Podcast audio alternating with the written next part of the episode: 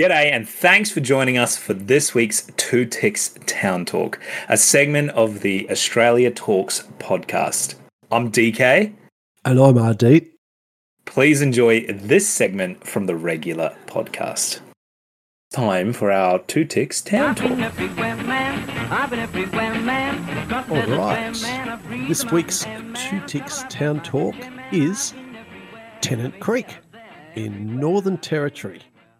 Now, that's Tennant Creek's, uh, what have got, 377 metres above sea level, uh, which sort of surprised me a bit given where it is. Uh, 25k south of where the Stuart and Barkly highways meet, and it's 508k. Just to place it, it's 500 about 500k north of Alice Alice Springs, and uh, roughly 1000k south of Darwin. So smack bang. Um, well, it's not quite in the middle, but it's you know not sort of super far off. Probably about a third down.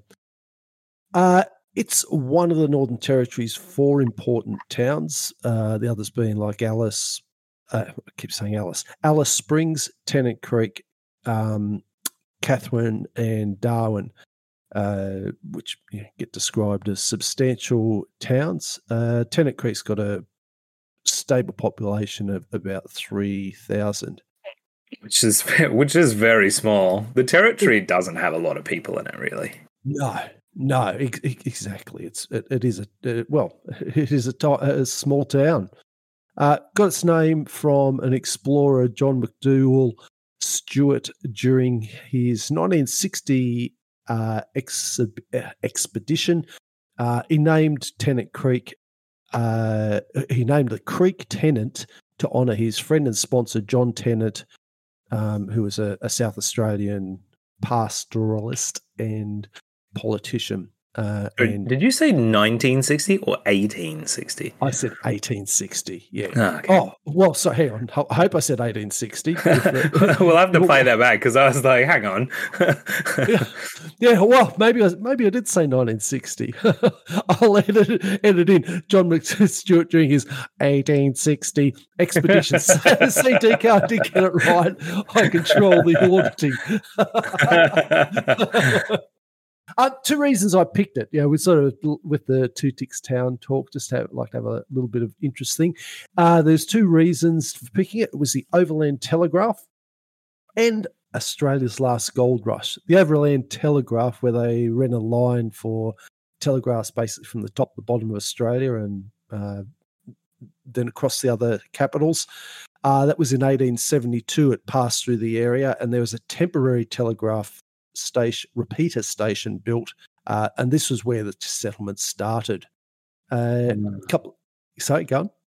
Oh no, that's interesting. Yeah, yeah, yeah. A couple of years later, stone building was finished, and settlers moved in to the district. Uh, that station, which still stands, is one of only four existing overland telegraph stations, and it's 11k to the north of the town. And that was something something to do with the fact of the land they were granted was something like 10 or 11 k's for the telegraph line so you couldn't build the town any closer to the actual station. So that's why it wasn't just sort of next door. Uh, it's currently a museum as, as you would expect not that many I, I was just thinking not that many telegrams sent. I don't know if you can even send one anymore were you, were you, were you ever alive where you could get a telegram? I I actually think telegrams are still used under very specific circumstances, like for legal reasons. Um, But I don't think they're used very much anymore. So I think today, if you really wanted to, I think you could still go to to Western Union or something and send a telegram. But I don't think it travels. I think it goes through the internet. I don't think it's. I'd imagine. So. Yeah. I'd imagine so. It goes through and gets printed out. Yeah, there's not not someone yeah. someone with that little uh, peaked cap on there behind the and yelling out signaling Morse stop, code. Stop! Yeah, exactly. As romantic as an idea as that might be.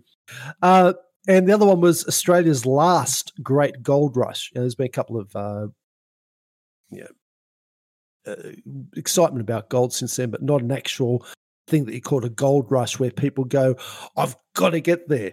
So that was the story with that one. There was uh, there was gold sort of discovered there uh, in 1926. Uh, and a couple of discoveries after that, but it wasn't until 1932 there was a telegraph operator, Woody Woodford. Uh, he got some assistance from a local Aboriginal community, and one uh, bloke, Frank uh, Japola, brought Woodford a lump of black ironstone containing specks of gold. And this uh, was apparently a major discovery because usually gold's only been found in quartz, and it got prospectors to start looking in the hills to the south of the telegraph station, which were capped with ironstone and they got some really impressive results. The gold in the ironstone was sufficient to yield up to 1.2 kilograms per ton. And instead, wow. toppling Australia's last great gold.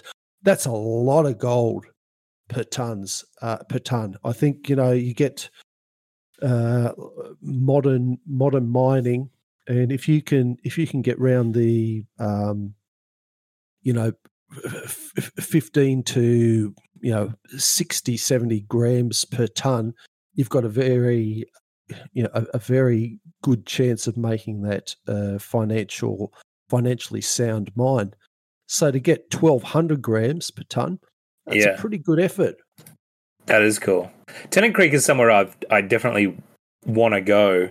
Um it, it is it is quite yep. a common stop off if you're going from um, Alice Springs, basically north. There's not there's not a huge like you said there's not a huge amount of places to stop in the territory. It's it's outback it's desert. And one thing i do know and and part of the reason i want to go to tennant creek uh, and i'm sure it's not the only place uh, probably even in the territory that you can go do this but they have a golf course there uh, that is there's no grass. It's just dirt. Um, which yeah, is very unusual. You know, for a golf course, you think, uh, you know, you, you think of manicured lawns and, and all that sort of stuff. Uh, but at Tennant Creek, the golf course is um, just dirt. it's a desert is course. That, is that the one that? Oh God, you're, you're making my mind go back many years, and that the the actual uh, greens they they've got like is it tar or this? Or, or yeah, I think it's like bitumen, or something. Or something. Yeah, yeah, yeah, yeah, yeah, yeah. Um, yeah. The the greens, yeah, are like yeah, like like a bitumen surface, like a road surface, huh. uh, as far as I'm aware. And um, I don't know. I think it would just be really a really different course to play on. I, I don't think it's I don't think it's oh, particularly large. So? yeah, it would be very unusual. Um, I don't think it's uh, I don't think it's a particularly challenging course or anything like that, other than the fact that there is no grass, so it can be a bit unpredictable in that way. Um, but you know, just for a laugh, it would be a bit of fun. I think. Um, so that means you'd be going around the whole time with your with your, your pitching wedge, or it's not with with with, with a, take a full set of clubs, mate. Just strap them to the top of the ute. but yeah, if once you get there, once you arrive, you travel around Australia with your with your golf clubs. Uh, yeah, you'd be. I, I imagine. Yeah, you'd have to go around uh, the entire golf course with with a sandwich, basically. Um, yeah. yeah, no, ah, just be something different, something fun. Well, it would. It, well, that was that's. I didn't have that down as a place of interest. The other, the other, the other places of interest there were apparently there's a lot of beef cattle grazing that countryside. Um, it, it's the town's a service centre for the cattle stations around the place, and the tourist attra- attractions are Karlu Karlu, which are the Devil's Marbles. It's a group of granite boulders which are up to uh, six meters high, 20, 20 feet in the, the old money, and another granite formation, a sacred Aboriginal site called Kunjarra, also known as the, the Pebbles. And as you've now said it too, the the golf course. And there was two stories that I, I enjoyed with about some original locals. One was uh, uh, Mrs. Weber, who is wife of the blind owner of the Rising Sun mine, which was a rich gold mine in the district before World War II. Uh, where's it? Miss Weber, M- Mrs. Weber, or might be Weber. It's W E A B E R. Uh, Mrs. Weber, a devout Catholic, paid for the old church at Pine Creek to be transported to Tennant Creek Plank by, by establishing the Tennant Creek Catholic Church. And she also started the Tennant Creek Christmas tree event when, in the early 1930s, she held a party at her husband's gold mine and gave all, every child on the gold field a present. And Oh, apparently, yeah, apparently that, uh, apparently, and I'll underline apparently, uh, I th- can't remember if that one was from Wikipedia, Britannica.com, or Aussie Towns, whichever one. But apparently, uh, her generosity continues into the present day. And every year, the town erects a public Christmas tree and gives every child, whether they're local or a visitor, a present. So, yeah, That's that's a cool. ni- yeah, yeah, it is. It's a nice little uh, tradition. And finally, the other uh, one of notice was Cecil Armstrong. Now, he was a man who made a contribution to the early development of Tennant Creek. Uh, he arrived in April 1935 and began baking bread the next day, uh, which is bloody keen. Arrive with arrive Yeah, that's with your oven. committed. Oh, jeez. Bloody oath. That's, that's incredibly committed. Um, then two years later, he built Armstrong's Bakery and Cafe, where he lived and worked for more than 20 years as a baker and cafe proprietor. The building is apparently still there today under a different uh, guise. Now, here I'll give you a guess. What was Cecil's telephone number? 13? One.